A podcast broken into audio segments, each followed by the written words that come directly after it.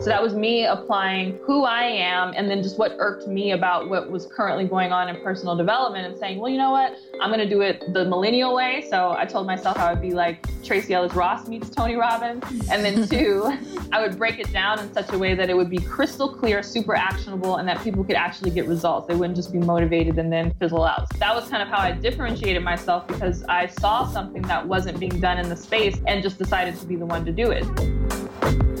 You're listening to Side Hustle Pro, the podcast that teaches you to build and grow your side hustle from passion project to profitable business. And I'm your host, Nicaila Matthews Okome. So let's get started. Hey guys, it's Nicaila here with another special rewind edition of Side Hustle Pro.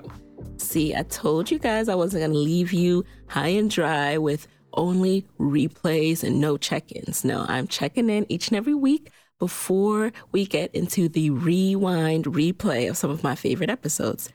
Now, I'm recording this on Friday, May 4th, right before I pack. I actually need to put some clothes in a suitcase and get ready to head to LA this afternoon. And I'll tell you why I'm going to LA in a second. I also have some other really exciting things going on in the next week. First up, I'm getting ready to open the doors for my podcast coaching program, and the masterclass will be on Wednesday, May 9th. So, this masterclass will teach you how I've been able to monetize and market my podcast. So, as you're listening to this, you can head over to sidehustlepro.co slash podcast 101 right now because as this episode is released, the masterclass is happening tonight.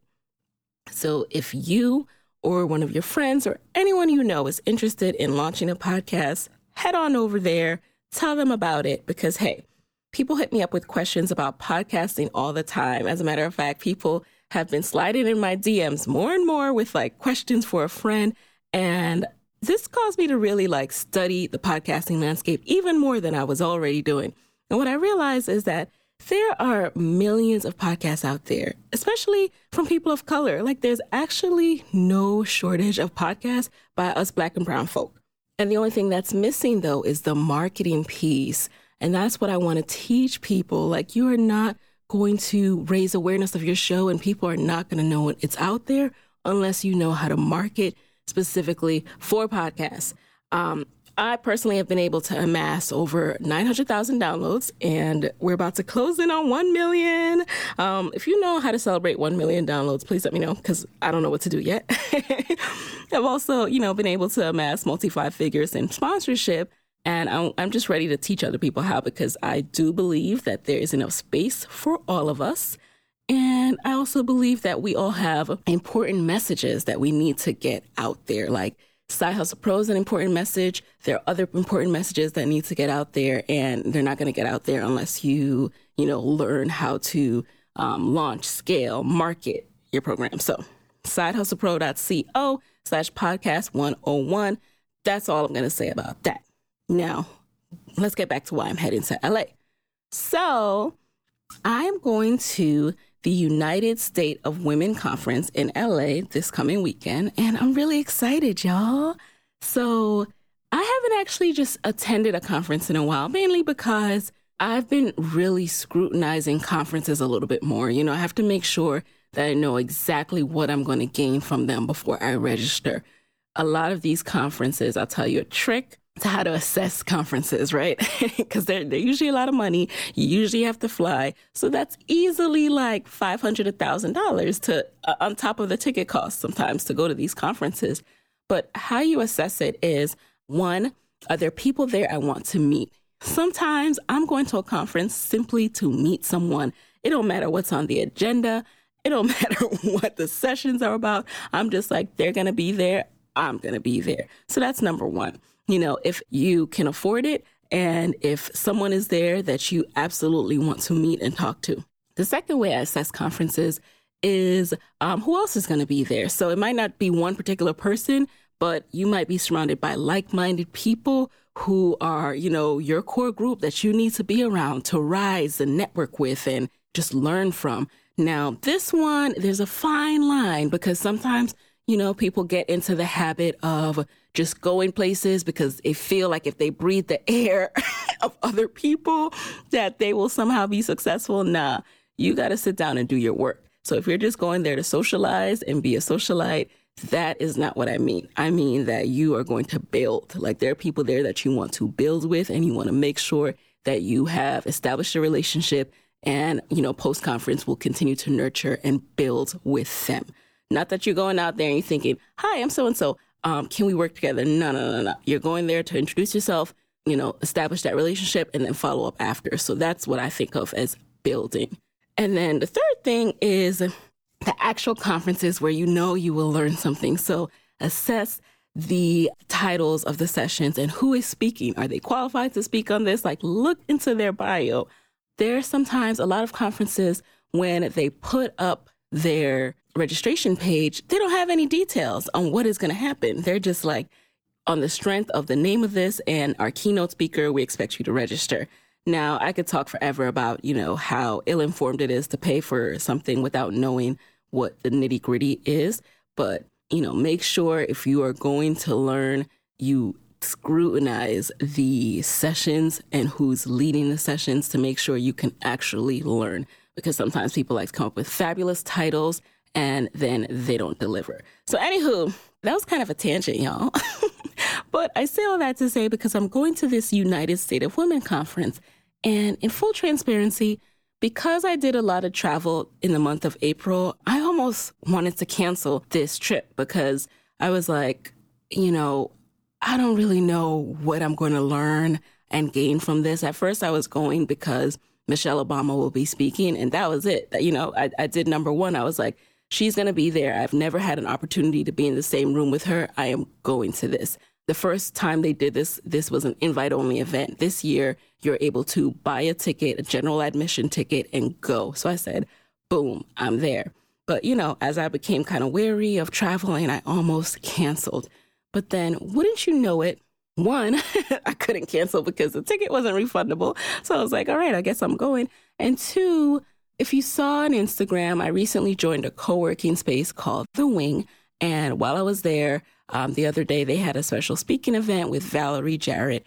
And at the end, she mentioned this United State of Women conference. And I completely took for granted that, you know, she helped form the United State of Women org and that, you know, this is something that she's working with as well. But when she just mentioned that she would be in LA, I was just instantly reminded of the powerful group of women I will be surrounded by this weekend and how much I want to learn and build. I will probably not know anyone else besides my best friend who I'm going with. And this is an opportunity for me to be inspired. As some of you may know, I consider Side Hustle Pro to be more than a podcast. I want this to be a movement. I want to one day have our own United State of Women. So I will completely be a sponge in this audience as I take in the relevant issues that people are working on and I take in other speakers who have things to say and champion and I start to think of new guests and all of the above like I'm just ready to be inspired y'all so I'm so excited about this and next week when I check in I'll let you know how it went. Alrighty. Now, let's take a listen to this best of episode with Courtney Sanders. This is actually one of my favorite episodes because Courtney is just so so thorough. She's an entrepreneur who started making money online by packaging her expertise in productivity systems and goal achievement, and she's impacted thousands of people. But even though she was starting to make first four and then five figures consistently monthly in her business, she didn't just quit her job. She planned it all out. She was prepared and she really set a high, high bar for herself of what she needed to achieve before she would allow herself to quit. So, Courtney's episode is one that I came back to many, many times in 2017. I would literally re listen to this over and over again as I prepared to leave my job. Number one, because it was like talking to a life coach, and you'll hear that. And two, it was a reminder that I could not just quit impulsively and expect success. I needed to establish a plan. And as I told you guys in my I Quit episode, you know, make your plan, work the plan. And this all started with Courtney's episode. So if you're side hustling right now and at the same time starting to think about, you know, when's the best time to leave your job, this is the episode for you. Check it out. Hey everyone, welcome back to the show. I am so excited to welcome a woman whose personal brand I admire and respect a great deal. I've been following her business for some time now and was really pleased when I reached out cold email and she accepted my offer to be on the show. So let me go ahead and introduce today's featured guest, Courtney Sanders, better known as Think and Grow Chick. Hello, hello. Thank hello. you for having me. of course. And, you know, I got to give the people a little taste of your bio just to, you know, let them know how great of a businesswoman you are. So let me oh, just thank you. That. So, Courtney is an entrepreneur, speaker, and goal achievement specialist. Through her training and development company, Think and Grow Chick LLC, Courtney provides online and in person education mentorship, and community for women, students, and minorities looking to accomplish big goals. Courtney reaches nearly 50,000 young professionals every month through her blog and social media platforms. In 2015, she authored the book Get What You Want The Ultimate Guide to Figuring Out Plus Getting What You Want in Life, which has since served as a catalyst for several related trainings and programs, including her 2015 live workshop, Launch Your Life and she's currently on a national tour with finance coach Dominique Broadway called Your Wealthy Year. So welcome to the show, Courtney. Go ahead and Thank fill you. it. Yeah, fill in the rest. Tell us more. Tell us what I left out, more about who you are and your background. Oh my goodness, man. Um, well, one major thing that's happened since I um, even wrote that bio was I was invited to speak at the White House to talk yes. about my business and journey, which is like ridiculously insane. Like I still can't even believe that happened. And um, it was really funny too because they were interested in um, learning from entrepreneurs who graduated from HBCUs. You know, just how um, we've been able to you know grow businesses online and see some success. And so I feel like it's a perfect segue into how I even got started in this uh, because like like most crazy stories for young adults. They start in college and mine was definitely no different. Yeah i remember you know i've read and and been following your blog for some time so i was really inspired by that. Like you kind of had this doubt like absolutely low moment and we're able to mm-hmm. bounce back from that. So talk to us a little bit about that. How did you even get started on the think and grow chick path yeah. So um, when I graduated from high school and went to college, I had a full ride scholarship to Howard University in engineering. And I kind of always knew I'd be an engineer. I was groomed for it. Um, I grew up in the metro Detroit area. And so since the fourth grade, my parents were putting me in um, like pre college engineering programs because I displayed a good aptitude for math and science. And they're like, oh, what? You know, this young black girl is good at math and science. Like, you're going to be an engineer when you grow up. Um, and so in Detroit, all the Motor City, obviously, all the um, car industry, they promote heavily engineering. So it was just kind of like a path that I always knew that I would be on. But it wasn't long before I got to school and I realized that it wasn't something that I wanted to do um, I, I, felt that it was interesting, but I just in terms of just my creativity and the lifestyle that I wanted to lead with my career, I just was looking for something different, but I wasn't quite sure what that was and how I could best use my skill set. So I kind of went on this, um, you know, we'll call it uh, soul searching, but perhaps my professors might call it just skipping class. And so I was uh, skipping class and spending a lot of time in the business school. And um, one day, Lisa Price, the owner of the hair care and beauty brand Carol's daughter was on campus sharing her story. And I remember sitting in the audience and just being mesmerized by this woman and just, you know, everything that she went through, even her trials and tribulations sounded like, oh man, I would love to, you know, run out of product because uh, I oversold it or, you know, have people mad because they're not getting their orders. Like those sound like amazing problems to have. So um, afterwards, after the uh, speech that she gave, I went down to the front of the room to ask her some questions. And there was another um, young woman who was asking very similar questions to what I wanted to ask. And so listening to her, I had already gotten in my mind that I wanted to start a business. And it's kind of one of those game recognized game moments. So actually, instead of turning um, and speaking to Lisa Price, I actually turned to the young lady who was asking questions. And I was like, yo, game recognized game. Like, what's up? You trying to start a business too? And she was like, yeah. And so that's where my first business, Material Girl Beauty, was literally born. We went to the computer lab like that same evening and started like mocking up names and coming up with logos and all kind of stuff. And so I spent the the rest of uh, that year really investing all the little money I was making at my internship um, into this product line. And um, again, still skipping class, still trying to meet with quote unquote investors in the city, which I later found out were just guys that wanted to take me and my business partner out to lunch. So, oh, you no. know, it was just a disaster. Um, and so we were not business people. We did not have marketing chops at all. And needless to say, we failed to really sell more than a handful of products, even though we spent all this time and money developing like literally 100 units of products. So um, I was devastated that the business wasn't going anywhere. And I was also devastated because all that skipping class was starting to catch up with me. And I lost my scholarship for failing to meet the GPA minimum. So I was really stuck between a rock and a hard place. And um, I got it in my mind that I would take out credit cards in order to build my credit because my parents were adamant, like, look, lady, you lost your scholarship. You'd either come home to Detroit or figure it out because we're not about to pay for your college education.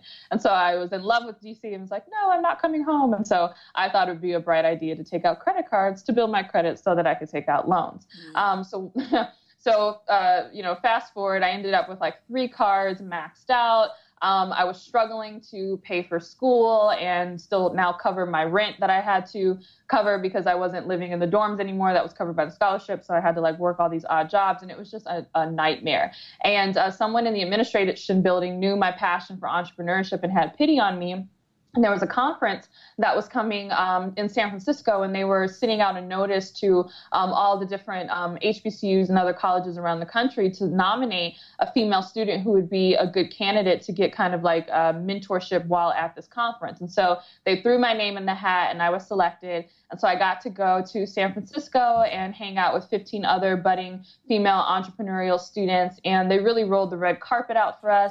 They gave us a mentorship in between the sessions, and we actually got the chance to uh, sit with a life coach. And so I had never, I didn't even know what a life coach was, never met one before, didn't know anything. But she kept raving about this book, Think and Grow Rich. And I was really drawn to listen to her because though she was much older than me, her story in terms of feeling rock bottom, um, nearing bankruptcy. Her and her husband at one point almost divorced. Like, you know, I was I was really resonating with that kind of rock bottom experience that she had gone through. She had said that the book Think and Grow Rich had really changed her mindset and really helped her get out. Um, and so I went home and uh, researched this book. I checked it out from the library because I didn't have enough money to buy it. And sure enough, on the second chapter, uh, I think on the on the second page of the second chapter, Napoleon Hill, the author, talks about the um, process you have to go through if you want to quote unquote think and grow rich. Mm-hmm. And while the book, um, you know, is about money, it's really more so about success. And so at that time, though it would have been great to quote unquote think and grow rich, I was really trying to think and grow my grades back up, think and grow mm-hmm. back into school, think and grow my credit card debt down. So I just decided that I was going to apply these principles to every area of my life and see what happens. And so um, right around this time, blogging was getting popular. I had a little experience with blogging because I had started one for our, our fair, failed hair care business because I couldn't afford to create like an actual website. So I just put up this free little blog from a blogger. And I said, well, you know, maybe if I get some accountability as I work to redeem my life, and um, get out of credit card debt, get my grades and really be successful at the business, maybe I'll stick with it because I'll have people following me and, you know, it'll be embarrassing for me to post my goals and for me to not achieve them. And so thinking of the name of the blog, I said, well, I will, I guess I'm the Think and Grow chick, huh? Because I'm trying to apply this Think and Grow Rich, um, you know, principles to every area of my life. And that's really how Think and Grow Chick was born it was crazy because I never intended for it to be a business. I never intended for it to be um, a huge community that it is today. It was almost just kind of like my personal diary. And um, but you know, people found it and they started uh, commenting, and then you know, Think Grow Chick was born. Wow, isn't it amazing how that happens? And it's funny you talk about the story of your first business because a common theme that I'm seeing with a lot of my guests is for entrepreneurs, your business that makes you successful is often not your first business. Whether it was a lemonade stand or like doing hair out of your dorm room, like that entrepreneurial mindset, it kicks in in different ways early on. And it's only later that you can connect the dots looking backward.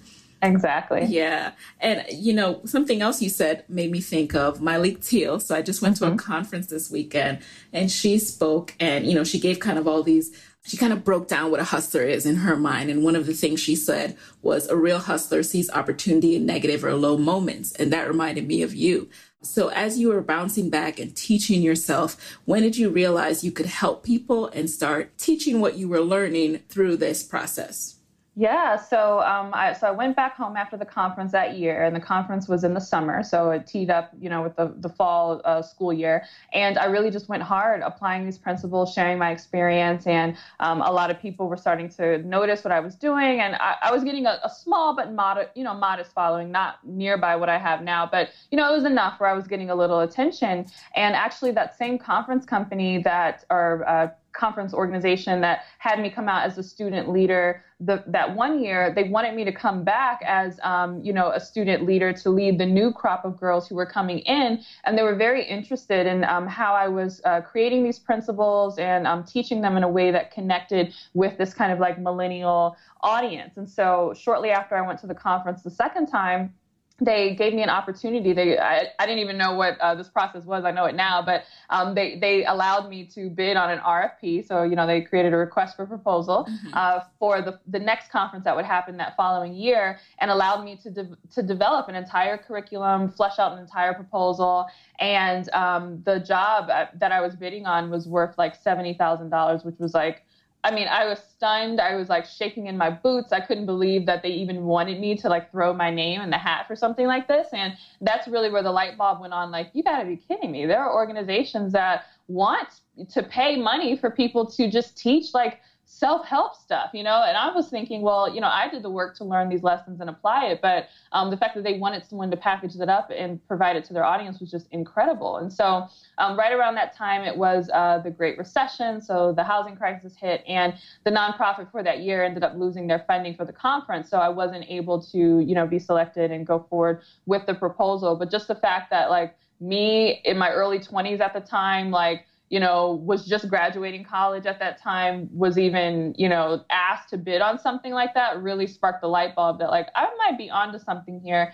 and I should really pursue it as a business. And so I started to be more strategic with, instead of just like learning things and randomly talking about it, thinking more how I can break it down so that others could understand it and create kind of uh, like products and, and, different things for other people to purchase um, and really just package up my knowledge and expertise. And so that's really where the business aspect of uh, thinking Grow Chick got rolling. Got it. And so, what were some of the first steps you took to start taking Think and Grow Chick from idea to brand and start selling that wisdom that you were packaging? Oh, yeah. Well, um, the first thing I had to do was get over my fear of putting myself out there and so I talk about this in one of my podcasts that for the longest, I always wanted to do a Think and Grow Chick event, something small, but just anything where I could have an event and have people come out. And um, I really, I literally like did not do this for two years because I was just so fearful of what would happen if I promoted this event and I sold tickets and I put down a deposit on a space and did all these things and then no one showed up. And that fear really paralyzed me for a long time. And so Think and Grow Chick itself, in terms of a revenue generating entity, did not happen happen until I made that first leap. And it's so funny because at the end of the day, I actually lost money on the event. Um, and it wasn't like this like huge success or anything. I think maybe 30 people came and, you know, it was still a good event, but it wasn't nearby this blockbuster type thing, but I felt like it was the first step that I needed to make in order to eradicate that fear of taking a leap and, you know, quote unquote, what's the worst that can happen? And so for me, the quote unquote worst that happened was, okay, I didn't make all my money back. I think I lost like $300 when it was all said and done. But while I was at that conference, it was right before um, Thanksgiving. Uh, so this was November 2014. And a lot of the women were saying, like, oh, wow, you know, we really need help with goal setting and it's the end of the year. And I'm thinking about my New Year's resolution. And that sparked in me the idea to come up with my book. So um, for that Thanksgiving week that I was visiting my in laws and just kind of hanging out at the house and not really doing anything, I was working really hard to put this book together. And so from Thanksgiving all the way till Christmas 2014, that gave me the idea for my first product, which ended up being my workbook. And so I launched it in uh, January 2015 and was amazed that like people actually bought it. And I was making consistent sales. And I was like, I cannot believe I just, you know, sold my first few hundred dollars of like this book. It was incredible. So I would say that first step is getting over the fear of what's going to happen if I put this thing out there and nobody likes it, and just being willing to package up what you know and offer it. That's awesome. So, what was the name of this workbook? Oh, it was the uh, Get What You Want workbook. Oh, it was the Get What You Want workbook. Okay. Yeah, yeah. So what happened after that? Like how how frequently did you release other products or was the ball rolling from then on or did you have starts and stops? Oh man, that no. Once I get started, there is no stop. Um, I still have, I still haven't stopped. The ball is still rolling as we speak. No, but um, just to see that initial success with the the first initial sales of the book just really kind of like spurred me on, and the fact that you know I did this event and you know I didn't die from it that kind of got me really excited. So the next thing I did was I put together, um, uh, well, two things actually. I put together an event in Atlanta, and also you mentioned Myleik. So at this time, um, Myleik had found out about my blog because I wrote up kind of like a summary of my favorite podcast from her, and I was very strategic and trying to get her to notice it. Where um, I put her at symbol, her Twitter name, in the actual title. Okay. So you know the the title might have been like my favorite podcast from at Myleik, and so as my followers started retweeting, you know, the actual blog post and the link to it, she kept getting hit like you know a hundred times because people were retweeting the name of um, my blog post. Yeah. And so she ended up checking it out and really liked my writing and kind of the work that I was doing. And so she reached out to me and was like, you know, it would be great if we could do something for the beginning of the year. That would be really cool for, um, you know, our audiences. And so I did um, a master class with her, which was a Google, a two and a half hour Google Hangout, which was really fantastic. And um, we talk about getting on this path in terms of um, online entrepreneurship, especially to really launching your business even though I was really green to this whole process, one of the smartest things I did when I did that masterclass was I collected names and email addresses. So mm-hmm. Um, I there were, you didn't have to submit your name and email address in order to watch the masterclass, but I had the entire masterclass transcribed so that people could read Myleik's words, and I knew they'd be interested in that. And I packaged it up in, uh, into very pretty PDFs. And I said, hey guys, you know this guide, this, these notes from our discussion are totally free. The only thing you have to do is enter in your name and email address here in order to get the notes, and I'll send them to you once the transcriber is done, you know, transcribing our masterclass. And so from there, you know, all the the people who weren't there for me. They were there for Myleik trying to get the notes.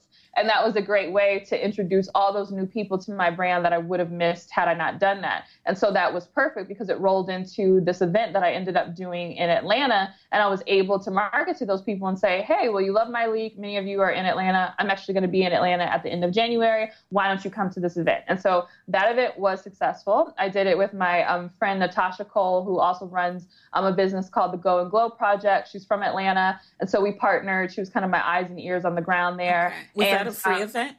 No, it was a paid event. Okay. And um, yeah, we we we profited from that event. So my first event was like I was in the negative, but this one was in the green. So that was really fun. Um, and we got such a great reception from that event that people kept saying, "Oh, why are you doing it in Atlanta? You should come to Chicago. You should come to New York. You should come to all these places." And one of our followers on Instagram, she had uh, mentioned us, and she was like, "Well, can you just do it online because I'm a military wife and I'm in Korea or somewhere or Japan, and it doesn't really matter where you do it because." I won't be able to go because I'm overseas. And so that sparked our, another thought. We were like, hmm, that's not a bad idea. So we stayed up all night one night, literally for four hours, and recorded the entire workshop again together over Skype, packaged up the videos, and then we offered our Launch Your Life masterclass that we did. And that was like, I would say, outside of my book, the first digital product and first launch that I ever did for my business. Mm-hmm. And, um, you know, we again made like over a thousand dollars in like 48 hours and I mean, it was ridiculous. Like I, I felt like I was the richest person in the entire world. so, what was the price point for that course? Out of curiosity, just twenty seven dollars. Okay. And we figured it was a good deal because the actual conference we had charged, I think it was like thirty five dollars if you buy tickets in advance and fifty dollars at the door. So, you know, we were like, hey, it's digital, it's a good deal. You know, twenty seven bucks, and people really took us up on that.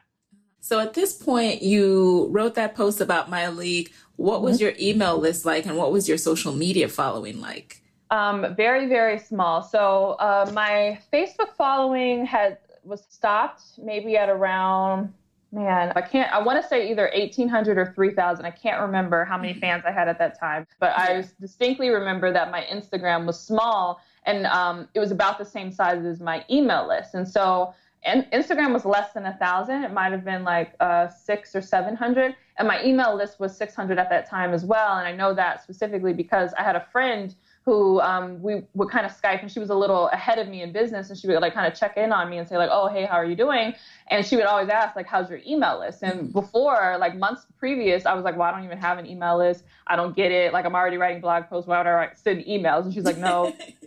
she's like, "No, you need to have an email list." And she's like, "Look, just work really hard to get your first 600. If you can get 600 people on that list, you'll do good." And so that was like my goal for all of 2015. And so I was really excited that um, you know I I had hit around 600 for both the email and then for my Instagram following. Oh, that's that's awesome. So uh, talk to us about other first steps in terms of did you trademark Think and Grow Chick at this point had you set up a business structure like what other things did you do well, because uh, this whole business idea came to fruition with me um, submitting uh, or responding to the RFP for that company, I did a lot of these business structures ahead of time because I needed to be like instantly legit in order to mm. for that because I knew they weren't going to write a check to me in my name. They were going to write it to my business, and everything needed to be um, together. So actually, before I even uh, left school that year, when I was graduating um, college, and I was in talks with them about doing this uh, seventy thousand dollar like uh, curriculum development thing. I had gone down to um, it's the DCRA and DC, I forget what it's called, uh, Consumer and Regulatory Affairs, and and submitted all the paperwork for um, you know all of that and got my uh, my LLC and all of that set up. So I've had it for a long time. I just wasn't doing anything with it, but it came in handy once I started making money in my business name and you know needed to get a business bank account and all of that it was very handy that I had all of those things set in place. Okay, cool. Hey guys, it's Nicaila with a quick word from our sponsor. Okay, I have a side hustle hack for all to hear, and it's called Skillshare. You want to know how I grow as a businesswoman? I keep learning. There's not a week that goes by that I'm not checking out a refresher class or a deep dive tutorial and my go to is Skillshare. Skillshare is an online learning platform with over 18,000 classes in business, marketing, entrepreneurship, you name it. So, whether you're trying to start a side hustle or scale your business, Skillshare is there to keep you learning and thriving. In the last month alone, I've learned how to set up my email capture landing page on Squarespace and how to boost my email marketing using MailChimp, all through Skillshare. And now, Skillshare has a special offer just for my listeners. Get two months of Skillshare for just 99 cents. That's right, just 99 cents. To sign up, go to Skillshare.com slash hustle pro. Again, go to Skillshare.com slash hustle pro to start your two months now. You know, we've been talking about Think and Grow Chick, but let's take it back for a second and talk about the side hustle um, yes. Yes, because I remember you used to talk about in posts like wanting, like the goal was to leave the job. So mm-hmm. how long did you side hustle before you made the leap and how did you juggle your nine to five and growing brand? Well, yeah. So we're actually at that point now. So I'm leaving in October, which Woo-hoo! is really exciting. I I cannot believe it. Yeah. So um, well, I've, I've been doing Think and Grow Chick. I, I mean, I started the website in 2009, incorporated in 2011. So I have been at this at, at, for a long time, but I didn't make my first dollar until January of 2015. As you heard, I actually lost money uh, in Thanksgiving 2014. So, you know, I, I didn't make um, any money until January 2015. So when I quit, it'll be 22 months total really on this journey. And um, managing, oh my goodness, this stuff on the side is like it is it is not for the faint of heart. I know, so I that's where I am like, now. Oh. Yeah, that's where I am now. Yeah.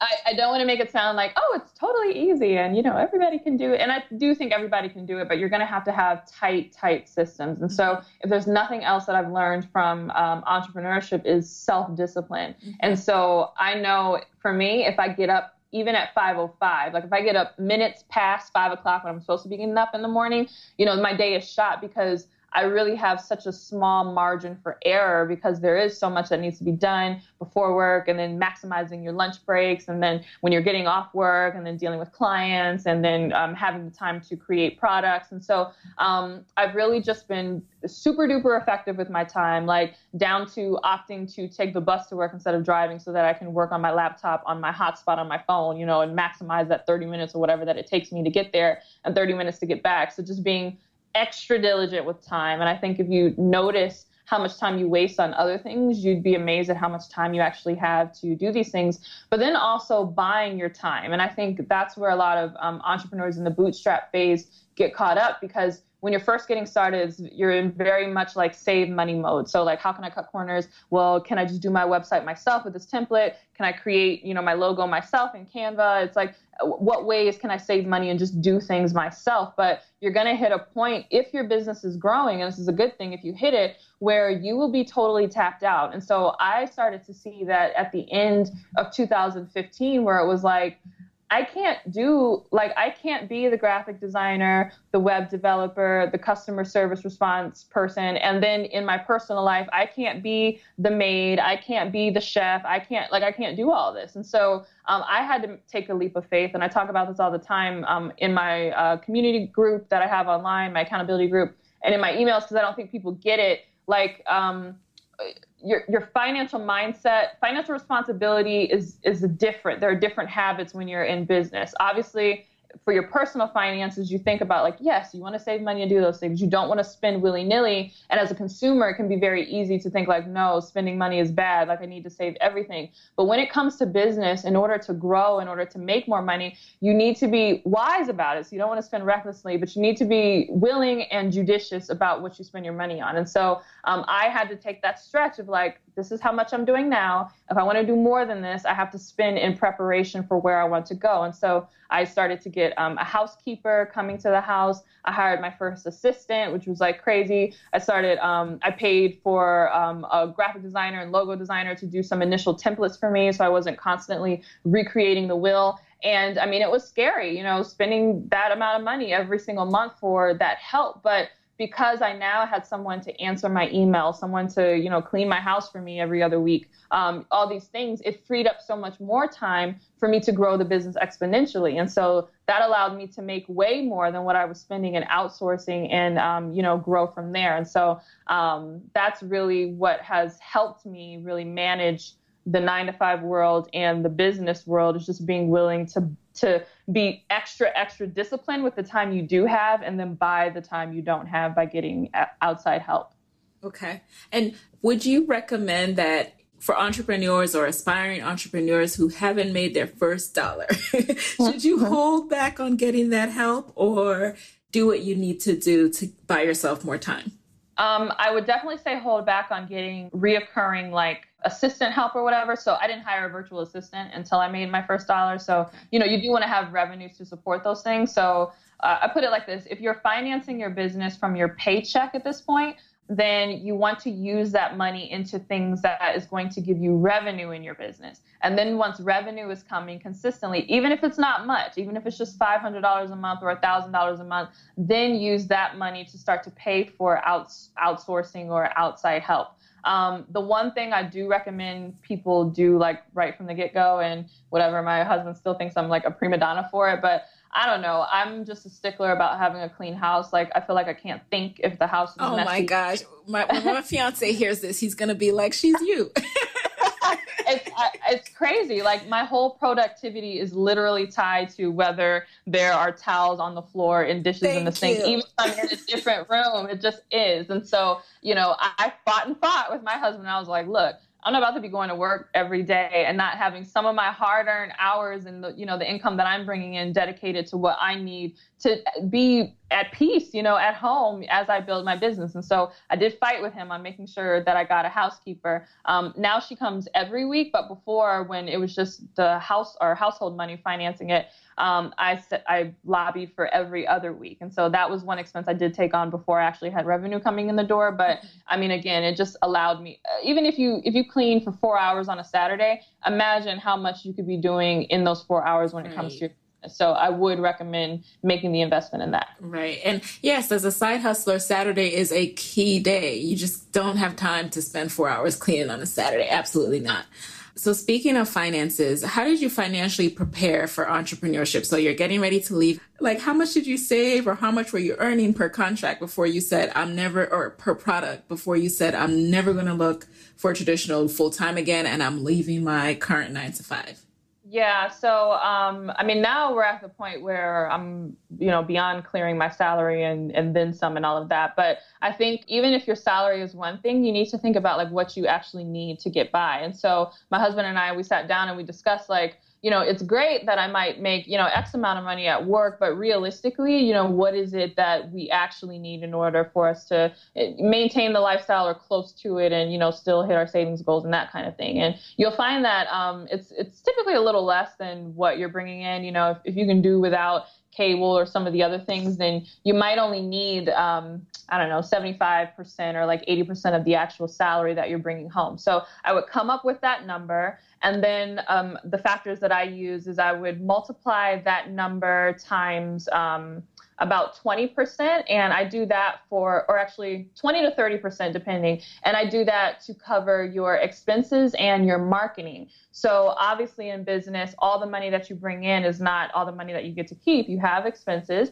Um, if you have an online business, your expenses are going to be like way lower than it would be if you had a brick and mortar, but you still do have to pay for things. And even now for me, I would say my fixed cost, um, are probably around like a thousand dollars, maybe give or take, or a little more, just with uh, the technology that I use and the software and the different applications that help me run my business on autopilot. So, um, you know, but that's uh, to the scale that I've gotten at this point. When I was beginning, it definitely wasn't that. It was probably like, you know, low few hundreds, um, especially when I didn't have an assistant. But just keeping in mind that some of that income needs to be dedicated towards um, your expenses. So that is within the 30%. But then the bulk of that 30% or 20%, depending on how you play with it, is going to be marketing for reinvestment back into your business. And marketing is huge, especially in the current climate online. You know, the internet is big, but the amount of people doing things on the internet is even bigger. And so mm-hmm. if you if you want to have a fighting chance to be seen online, to be visible, you're going to have to put some money in some sort of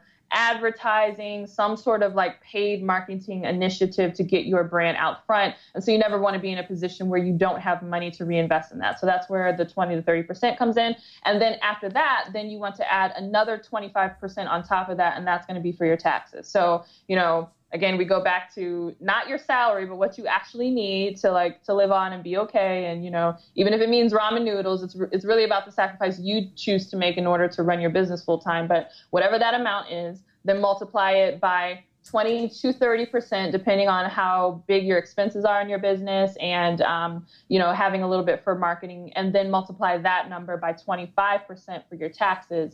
And that's the number that you would need to clear on a consistent basis in order to be prepared to leave your job. Um, and then in terms of savings, I say, you know, just follow the general saving principles that everybody should be doing, regardless um, of whether you have a business or not. So um, I got out of debt in the beginning because I followed like the Dave Ramsey methodology. So I still, you know, have a, a soft spot in my heart for, you know, what he teaches because it was very helpful. Um, but he always talks about first and foremost, you want to have like a super duper like mini emergency fund, which is like a thousand dollars. If you live in a more expensive city, then maybe like two thousand dollars. That can just cover you if you have like your tire blows out or something like that. And then after you get that saved, then you want to have at least three months worth of expenses just in general. And again, this is for everybody, not just those who are entrepreneurs. So I would say try your best to hit um, those numbers so that you know, as you're building your business, there are fluctuations. Um, so some months are going to be like gangbuster months, and then other months it's going to be a little slower. And so if you're finding that, you know, every month you're not always hitting whatever that number is that you came up with, then you have some savings to kind of cover you while you're still building your business and getting it to a consistent place. Got it. That was really good advice. Um, but speaking of finances and, and still this whole process of structuring your life to get ready mm-hmm. for entrepreneurship, Mm-hmm. When you think about your business and all the different things that you're going to offer under the umbrella of Think and Grow Chick, did you also map that out? Like, do you know how many courses or how many products you want to deliver per month for the next 12 months? How are you estimating your income? Yeah, um, in terms of offerings, that's kind of like loosely determined. I don't have a super hard, like, yes, we're going to offer X amount every month, but it's kind of based on um, the portfolio that I want to have in terms of offerings. So from a personal development, like you know, life coaching side, and I, I feel like my business almost has, is like a triangle, like it has three angles. Where uh, the bulk of what I do is uh, centered around personal development, but I also focus on business development and then um, you know, money mindset and economic empowerment and all of that. So um, for the the personal development, I just think about what are the pillars that are personally just really important to me. So self discipline is a big one because it was such a big part of my story. Um, having a positive mindset, all of those things. Time management because I wouldn't.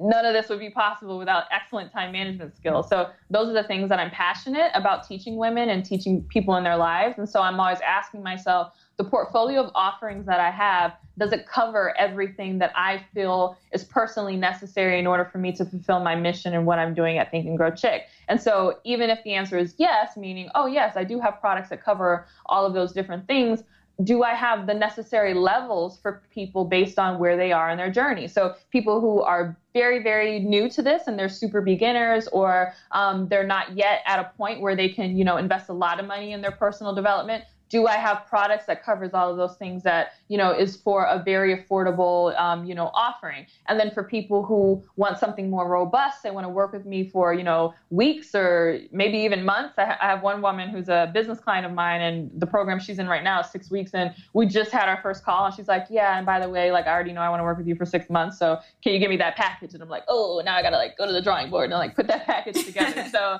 so you do want to have offerings that covers like both ends of the spectrum. So um, that's really how I come up with what I'm gonna, you know, offer is, is do I feel like what I have is comprehensive enough? Now, in terms of my um, income and just managing, you know, uh, my revenue, and it's funny because before I even got on this um, call with you, I was talking with my husband about like uh, cash flow management and projections, and he's like, I'm, I'm gonna do the spreadsheet for you. You know, I want you to see all this stuff. Um, I, I, gauge my income based on the offerings that are what I would consider like my foundational offerings. So things that I, I know are always going to come in. For me, a big thing um, that has been like, oh my goodness, so helpful, a lifesaver, and something that I always recommend people look into, especially if you have an online business, is having a sales funnel. And a sales funnel is a it's it's not like a real thing, like an actual tangible thing, but it's a process, a back end process that you have in your business where uh, people can uh, engage with some free content that you have, get on an email list that you have, get a part of a, an automated email sequence that is strategically inviting them to take advantage of an offering that you might have that is related to whatever the free thing is that they signed up for. And so you don't necessarily need just one sales funnel. You can have a sales funnel for every product that you offer. And so the big boys who are playing online, that's typically how they're doing it and how they're hitting, you know, these five and sometimes six figures every month is because they have these massive sales funnels where they're getting thousands of people to engage with their content every month and they're selling, you know, whatever products on the back end. So I have a few sales funnels. I mean, I continue to build them out for all of my products, but I have a few that are really solid that bring me, you know, a few thousand every month that I don't really have to worry about. I know just as long as they're turned on and as long as all the links work, you know, everybody, you know, people go through them and they get their products and they're happy. It's automated. I don't have to deliver anything. The most I have to do is maybe like some customer service inquiries, like someone says, "Hey, I bought this thing, but you know, I the link is expired or something." Then I'm, you know, resetting the link for them, that sort of thing. So that helps me with, um, you know, some baseline numbers, and then I think about um, my coaching opportunity. So I work with a lot of clients, both for life coaching and for business coaching. And so I think about my own time capacity. How many clients can I take on every month in both arenas, in the business arena and in the personal development arena? And am I maxing out those spots every single month? And so while my sales funnels are kind of like my safety net, you know, the manual work is of me prospecting, reaching out to people who have expressed interest in what I have to do, um, making offers to my community, sending out emails saying, "Hey guys, I have four spots available in my you know mentorship program this month. You know, uh, sign up, use this application if you want to join." Um, and so inviting people to um, to get into that process, and I can typically gauge how many, um, if I'm going to be able to fill all of those spots based on how many people I have applying for those spots to begin with. So obviously, you talk to everybody, and everybody's not going to sign up. You know, everybody might not be right for it, or they're like, oh, you know, I want to do it, but this month's not good. Let's talk next month, that kind of thing. So I know, okay, if I can get 10 applications this month, there's a good, I have a reasonable probability based on, uh, you know, my history in filling these programs that four people are going to go ahead and sign up for the program. And so that's how I basically gauge my income is one is the sales funnel working and then two, am I making enough offers so that I'm getting enough prospects so that I am going to end up working with a portion of the people who apply. Got it. And I'm glad you mentioned sales funnel because mm-hmm. that leads me to this whole question of, you know, you really have a great relationship with your target audience. You seem to mm-hmm. know exactly who they are, where mm-hmm. to find them, and are continuing to grow it. How do you do that? I'm a member of your Facebook group, so obviously oh, I'm biased. but yeah, how did you initially figure out who your target audience was and how are you continuing to grow that community? Oh man. So if you can believe it, when I and you can ask some of the people who've been around with Think Grow Chicken in the beginning, um, I think I don't know, I just say this because I feel like people don't um, they overlook like the obvious stuff because there's so many like gadgets and Wizmos and different like cool, super cool techniques to do online. But honestly, I sent emails in the beginning, especially when my email list was really small. And I said, hey guys, I'm developing some new content, coming up with some new products. I'm really excited. Um, but I want to know uh, more about you and what you're struggling with. So if you're interested and having a 15 minute Skype call with me, like just reply to this email and we'll set it up. And I literally did Skype calls with like a good 20 women, maybe more. And these were not consultation calls. These were not like, oh, you want to join my program. It was literally like, let's get on the phone for 15 minutes and I'm going to pick your brain about what you're dealing with. And so as I um, did that, I noticed that while people had different things that they were going through, some people were in grad school and had like self doubt issues around were they going to pass their exams.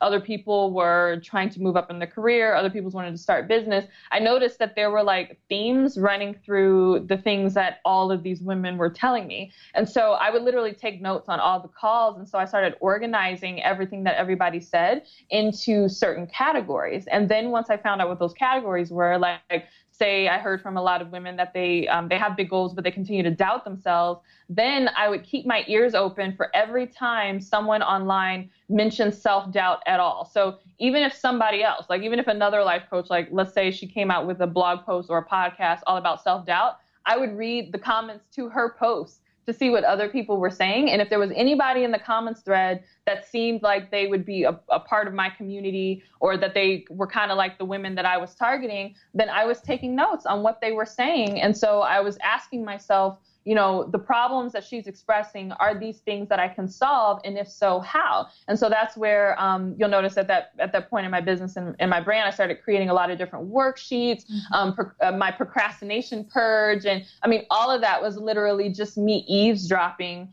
well first asking people to to give me you know what they were dealing with and then organizing all of that and then eavesdropping elsewhere online to find out you know more deeply about that information and then creating free stuff honestly first like my self discipline program which i would say is probably my best selling product to date like i've sold like i got to look at it but i think it might be over $15,000 like worth of that program. It's insane. Mm-hmm. That first started off as a free challenge that I did based on, again, eavesdropping and just hearing what people were listening or what they were dealing with. And the free challenge was so successful. I was like, how can I make this more robust and turn this into a paid product? And that's exactly what I did. So nice. that's my I yes. love the concept of eavesdropping.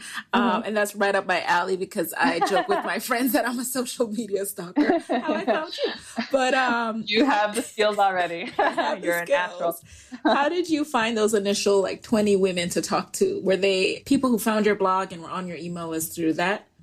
Yeah, they were they were already on my email list. Um, so this was at that time where I said I had maybe like 600 or so on my list. Um, I just I just sent out emails like, hey, y'all want to talk? But um, even if you don't have an email list, if you have any kind of content that people are engaging in, so they're leaving comments on your blog post, they're um, leaving comments on your podcast, they are commenting on your Facebook and on your Instagram, I would privately message those people back especially the ones that you you notice over and over again. So I feel like every brand has like their ride or dies where you know the names, like you see them, they comment on every post yeah. or yeah. I would start private messaging your ride or dies and just saying like, hey, you know, I love your support and you know, I just want to learn more about you. I think it's going to help me come up with you know even more content that will help you, which is true because that's part of the reason why you're doing it. And just say like, would you mind having like a 15 minute Skype call where I can just ask you some questions? And they'll probably like love that because they already love you and um, then you get more information because you get to hear it in their own words and that's the important thing i think when you're on the other side and you're trying to provide something for people you as the expert even if you don't see yourself as an expert but even if you essentially are a few steps ahead of your audience. So, because you've already gone through it, there are certain things that you are forgetting, that you're missing, that you don't think is a big deal. And so, sometimes it helps to have someone who's currently going through it right now feed their problem back to you in their own words because then you're like, oh, one, I didn't know that she was struggling with that, and two, I didn't know that she described it in that way. Um, and that becomes very helpful when you're creating, you know, content in the future. Absolutely. So before we get into the lightning round, I wanted to get your perspective a little bit on mastermind. So one of the things you attribute to your success is your mastermind group. Mm-hmm. Talk to us about that. What is a mastermind group to you, and how did you identify your group members? Yeah, so um, a mastermind is something that I first learned about when I was reading Think and Grow Rich, and um, really, it's just a collection, a collection or group of like-minded individuals who are all aspiring to achieve various goals. And this group kind of holds them each other accountable and they bounce ideas off of each other. And um, it's just like everybody's like mental juices are flowing and it just creates you know amazing um, ideas and you just tend to move faster when you are um, connected with other people who are moving on the fast track as well. And so masterminds have been uh, so essential for me at every area of my business. I mean and it doesn't have to be a big group. Like a mastermind could be j- as big as like two people like you and another person. And often in the beginning that's exactly what it was. And so I think one thing that I've been um, very good at and that I recommend more entrepreneurs do, especially women entrepreneurs, is not have this mindset of, oh, she's doing something, so what I'm doing, therefore she's my competition.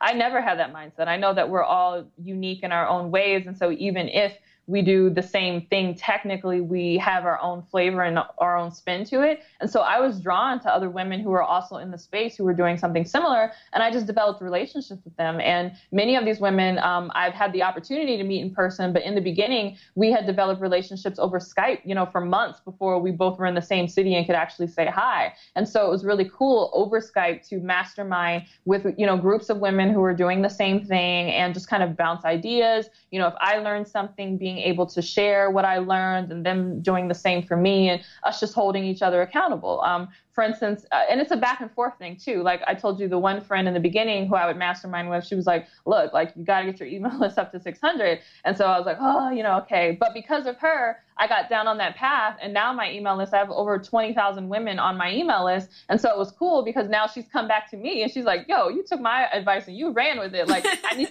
I need to know what you're doing. And I'm like, no problem. And so I'm I'm now in a position to give that information and that advice back. So it's this very fluid, like that's how it's different from mentorship. It's more like peer, but you guys are like always passing information back and forth and like helping each other get to the next level. Yeah, and I attribute even starting this podcast to my mastermind group. You know, I myself I meet monthly with a group. It's uh, four of us now of women, and mm-hmm. that they kind of came organically from my circle. So if there are women who want to start their own mastermind and don't know where to find like-minded people, I would one recommend joining uh, Courtney's Think and Grow Chick Facebook group because there yeah. are a lot, lot of like-minded women in that community. So definitely check that out.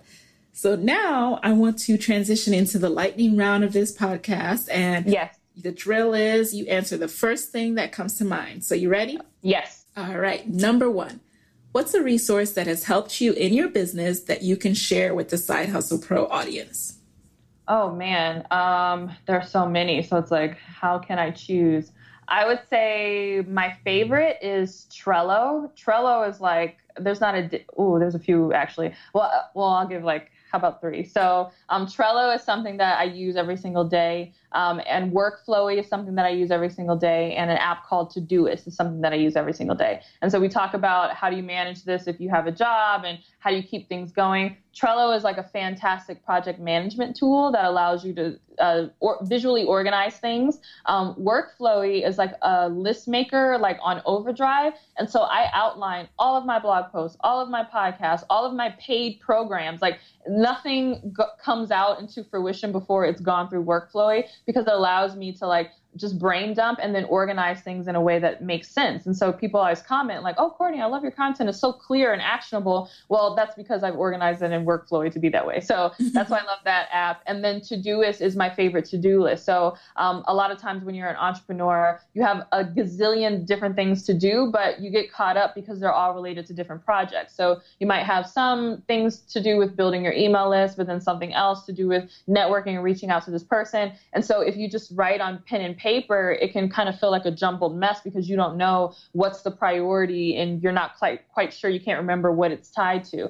To Todoist is really cool because you can organize all your to-do lists by like various projects that you can create. And so you'll know at an instant you might have five things that got to get done today. Your day, you know, got shot and so now you only have time to do one. You can quickly identify which of those things is actually the highest priority based on the number one thing you got to get done or you got to move forward in your business. So Trello, Workflowy, Todoist. And I'll link to all of those in the show notes, guys.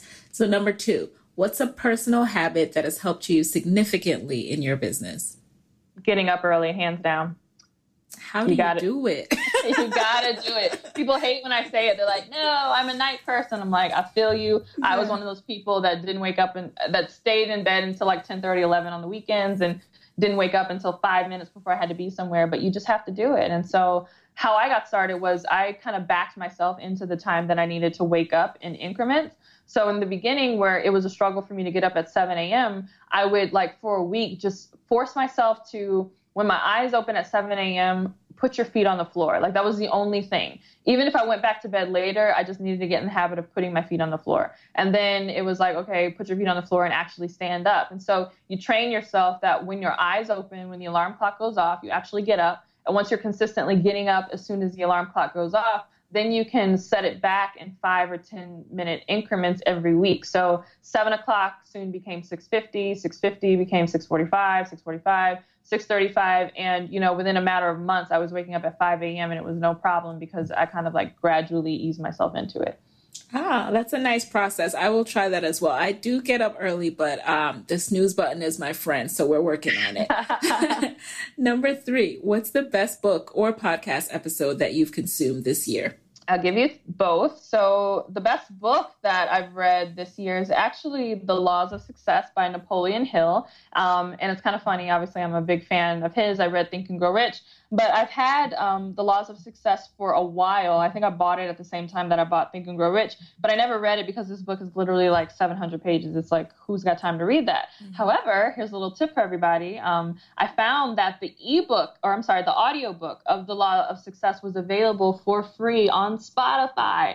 And if you search for audiobooks on Spotify, you'll find a lot of them. And so I think I listened to the entire Laws of Success in a week when I was like working out at the gym and that book is so good. Like I honestly think it's better than Think and Grow Rich. It's like really amazing. So I definitely recommend that people read or listen to The Laws of Success.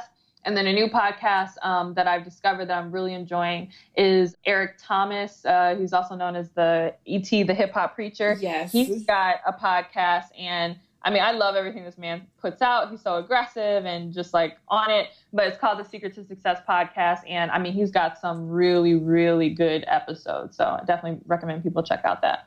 Okay. And how does one break into and stand out in the personal development space now? I know even since you get, got started, it's become even more crowded. So, uh-huh. what tips do you have?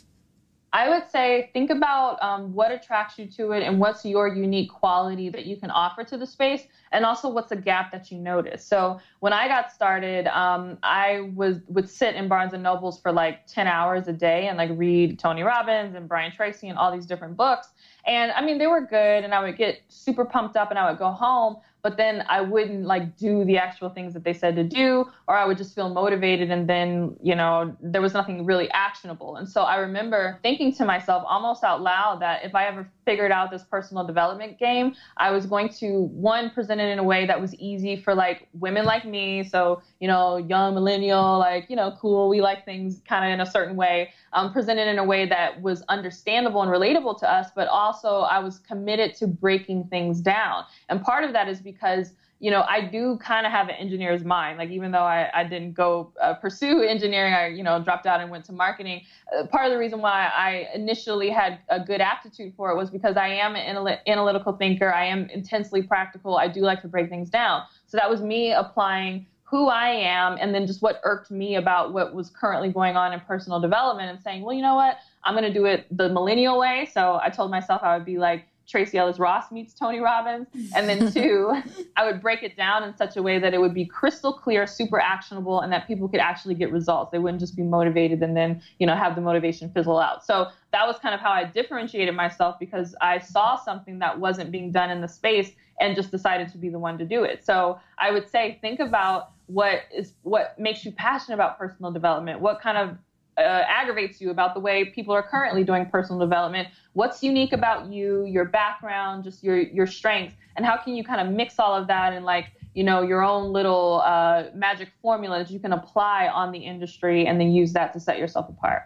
And finally as think and grow chick what's your parting advice for fellow women entrepreneurs who want to be their own boss but are worried about losing that steady paycheck Oh man, um, one, understand that you can do it, and even if things don't work out, like what's the worst that can happen? The worst that could happen is that you have to temporarily go back and get a different job. And despite what people will say about the economy and all of this stuff, there are jobs everywhere. And even you mentioned Myleik in our um, masterclass. She said at the time when she was breaking out into entrepreneurship, everybody was saying, and I think this was during the housing crisis, everybody was saying like, oh my goodness, employment numbers are horrible. Like you don't want to do that. You, you know, you can't get a job if you have to come back. You know, unemployment is 20%. And she was like, why are we focusing on the negative? If 20% of the people are unemployed, then that means 80% of the people have jobs. And so it's the same way. Despite what people will tell you, jobs are exceedingly abundant in our commu- in our economy. You can always get one if you want one. So don't let that fear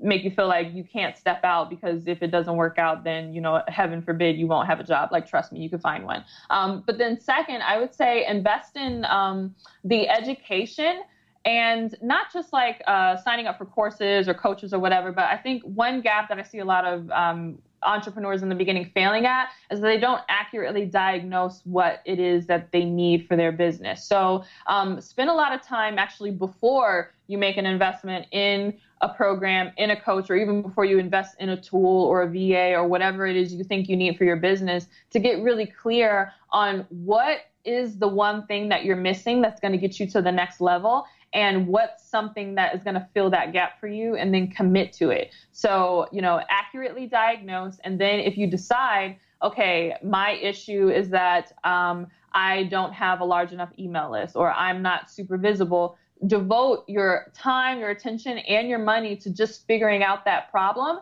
and commit to those, commit to whatever path you choose until you figure it out. Like, I see too many people jumping from thing to thing to thing like oh i signed up for this program because it's going to teach me this and then i signed up for this because it's going to teach me that and then they wonder why you know they're not moving forward so mm-hmm. diagnose yourself accurately and then you know drill deep and make the necessary investments whether that's financial or time wise or you know whatever you need to do to get that gap covered Thank you. Such good advice.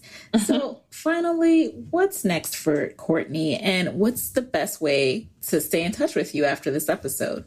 Oh yeah. Oh my goodness. There's so much um, that I'm going to be coming out with in 2017. It's going to be really fun. Um, I'm looking to do um, a monthly membership for people who are on this conversation and on this journey. So you know, building their business, something that's really affordable that you know they can kind of get the support that they need on a monthly basis. So I'll be rolling out with that, which is going to be fun. I'll be doing more in-person events. So this year was like a huge travel year for me, speaking engagements. Um, so I'm going to be launching a lot of my own Think and Grow Chick branded events in various cities. So definitely look out for that. And um, yeah, I just got like a ton in store. So if you want to be a part of it, I would recommend that everybody go to thinkandgrowchick.com slash join. And from there, you can join my accountability group, um, which is the Facebook group where we have over 4,000 like-minded women who are all very serious about their goals. And then as well, you'll be on my email list and you'll be the first to be notified about all this cool stuff that I have coming down the pipe. Awesome. And the best way to keep in touch with you?